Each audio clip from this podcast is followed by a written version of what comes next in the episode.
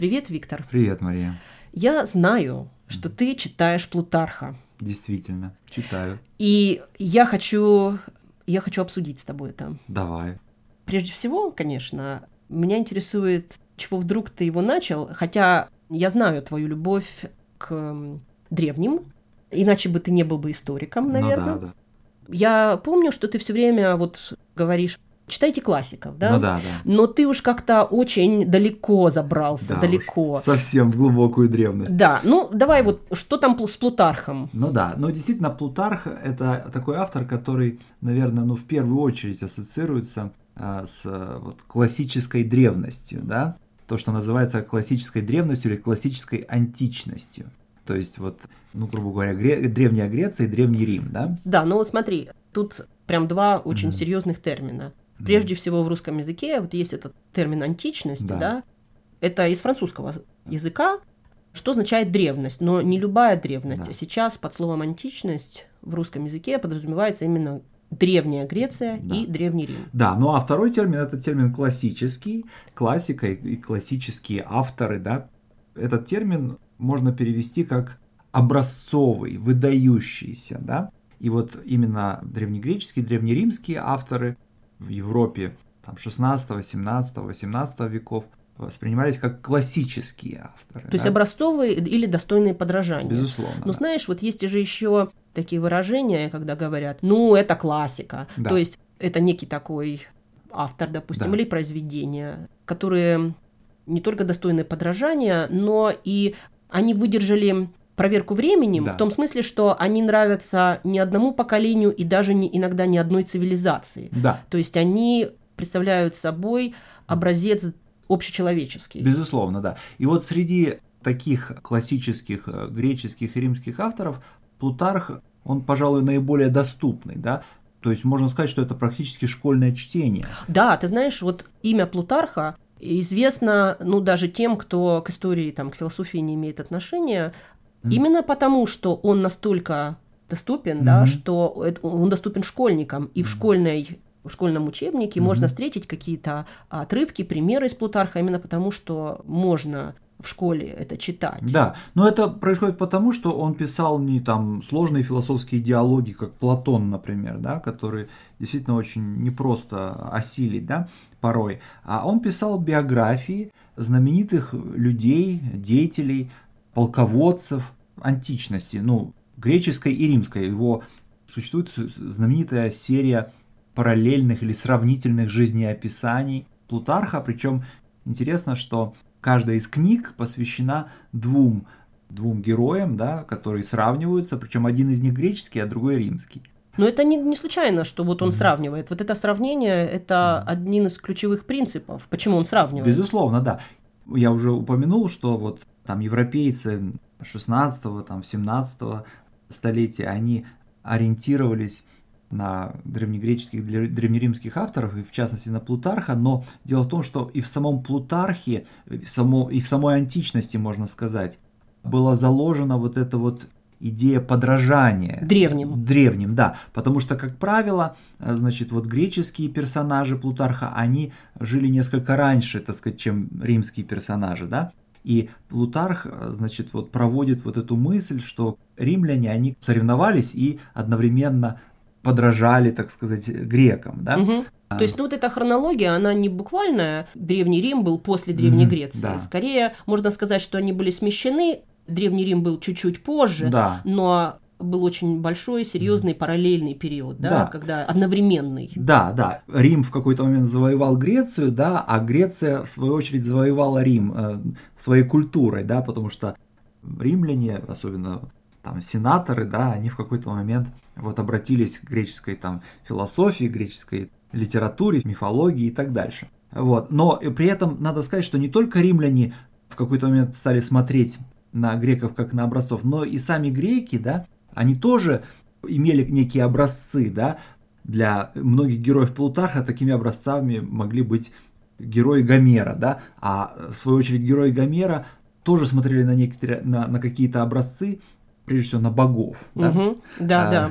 То есть получается такая последовательная цепочка. Римляне смотрят, Ага. э, подражают Да. и даже черпают да, Да. э, какие-то идеи Ага. и вдохновляются греческим Да, миром, да. греческой цивилизацией.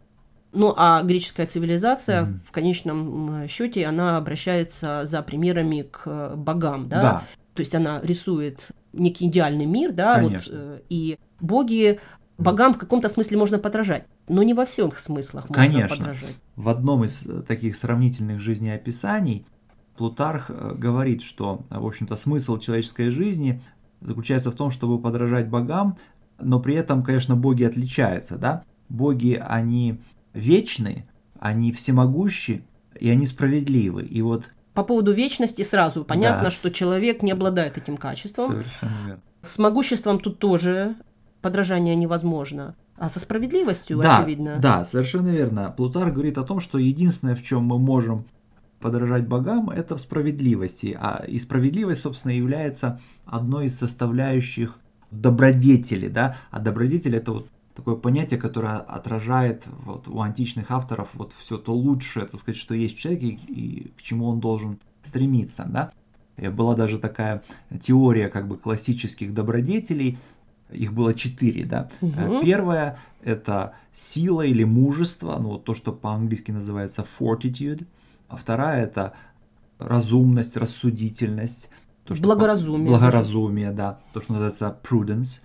Третье это как раз вот справедливость, по-английски justice. Ну и четвертое это умеренность, temperance. Смотри, даже вот если взять то, как мы это переводим, Мгм. да, на русский язык или на английский, ну, в общем, э, тут в зависимости от того, как мы все это используем, ведь совершенно не очевидно, как, например, вот силу и могущество Мгм. перевести на английский, да, или какой аналог, Да. какое слово взять. Да.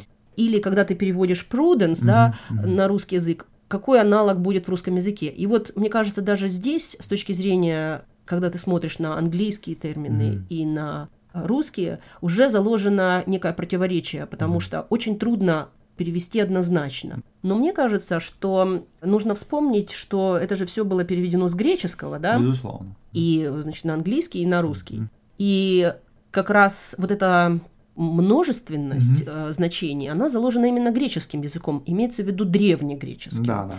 Ну, как пример, да, э, если посмотреть на древнегреческий язык, то богатство его такое гуманитарное, Мгм. оно поражает. Да. В каком-то смысле можно сказать, что остальные языки в каком-то смысле это деградация, да? Ну да, да. Ну вот, например, даже если взять слово «любовь», Да. да, то то, что мы с древнегреческого на русский должны были бы перевести словом «любовь», Мгм.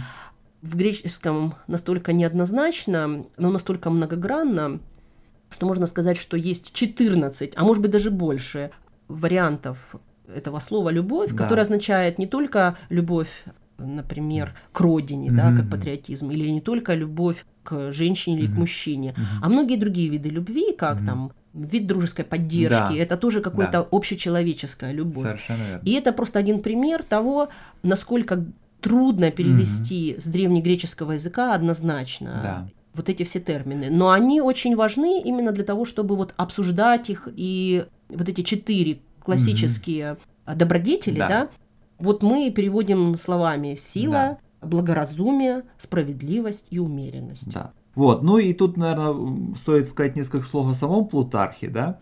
Ну, он, конечно, хорошо известный автор, да, можно сказать, школьный автор, да, но вот при этом о нем самом э, не так много известно. Но известно, что он жил где-то вот в первом, начале второго века нашей эры, то есть в Римской империи уже, да, он был римским гражданином, вот, но при этом... Он а, был из знатной семьи. Ну, из такой состоятельной, безусловно. Да, он, это не, не аристократия такая Мгм. старая, но из знатной семьи. Да, получил он образование в Афинах, да. но он есть- сам не из Афин. Сам не из Афин, да, но, конечно же, Афины были школой мудрости, да, так сказать, школ- центром философии, да. И писал он, конечно, по-гречески, латынь он э, освоил в довольно позднем возрасте, и вот тут проявляется его такой греческий патриотизм, если угодно, поскольку он считал, что, в общем, древнеримский, древне, ну, самая ранняя латынь, да, это на самом деле такой видоизмененный греческий, да. И Ну, э- что, е- что конечно, неправда. Безусловно, конечно, да, и видимо, его несовершенное знание латыни, оно приводило к тому, что Плутарх часто выстраивал ну, ложные такие как бы объяснения происхождения латинских слов Мгм. от греческих, Мгм, да. мгм.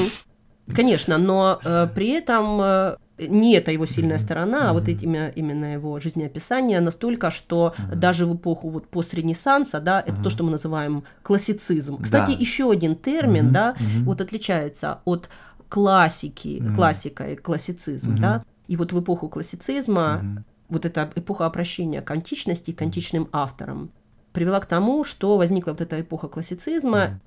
Это термин в искусстве, Мгм. да, в истории культуры, но это уже 18 век, эпоха классицизма. И таким образом мы сейчас, перечитывая э, всех этих античных авторов, в каком-то смысле продолжаем находиться в этой эпохе, поскольку мы э, в этом смысле обращаемся к ним. По крайней мере, если взять отдельно взятого Виктора, Да. то для тебя это обращение к эллинской культуре. Ну да, можно так сказать, да. Ну, знаешь, вот в, одной из, в одном из этих сравнительных жизнеописаний Плутарх говорит о том, что я обращаюсь вот к примерам доблести, да, и лучших, так сказать, душевных качеств, которые являли собой вот деятели прошлого, ну, просто потому что мне немножко не хватает их вот в общении с людьми, которые вокруг меня. Ну, в этом смысле он находится в поисках некого идеального. да? Идеального, да. В этом смысле он платоник. Да, безусловно. Это другой, другую вещь, которую стоит отметить, что обучаясь философии, вообще получая образование в Афинах, он, конечно, проникся прежде всего платонической философией, ну а платонизм в самом общем смысле можно определить как вот философию идеального, да, что существует прежде всего некое идеальное вот, высшее благо, да, так сказать, и смысл жизни и вообще вся жизнь устроена как стремление к этой идеальности, к этому высшему благу. И вот Плутарх реализует этот принцип, обращаясь вот к примерам доблести, которые являются собой деятели прошлого. Но таким образом, читая Плутарха, мы в каком-то смысле становимся немного платониками. Безусловно. Ну, пока. Пока.